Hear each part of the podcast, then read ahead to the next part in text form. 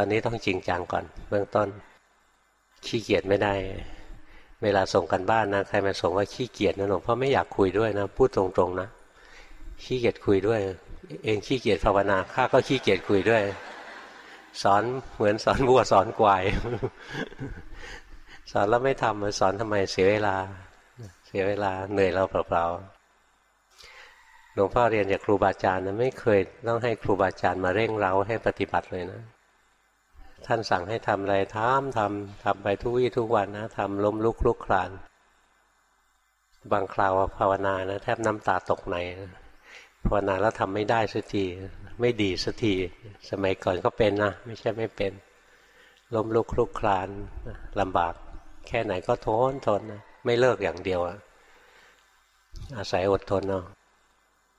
งั้นเวลาส่งกันบ้านนะ ถ้าขี้เกียจอย่ายกมือเลยนะ หัดขี้เกียจยกมือซะบ้างถ้าขี้เกียจภาวนาก็ให้ขี้เกียจยกมือนะเพราะหลวงพ่อขี้เกียจตอบเหนื่อยเราเปล่าๆแต่ถ้าภาวนานะ มีปัญหาติดขัดจริง ๆ ต้องการความช่วยเหลือจริง ๆ นะโอ้หลวงพ่อเต็มใจช่วยนะ เมื่อก่อนเคยสอนเพื่อนๆบางคน สอนแทบจะโต้รุ่งเลยนะให้แก้กรรมฐานให้นะเหนื่อยนะก็ยอม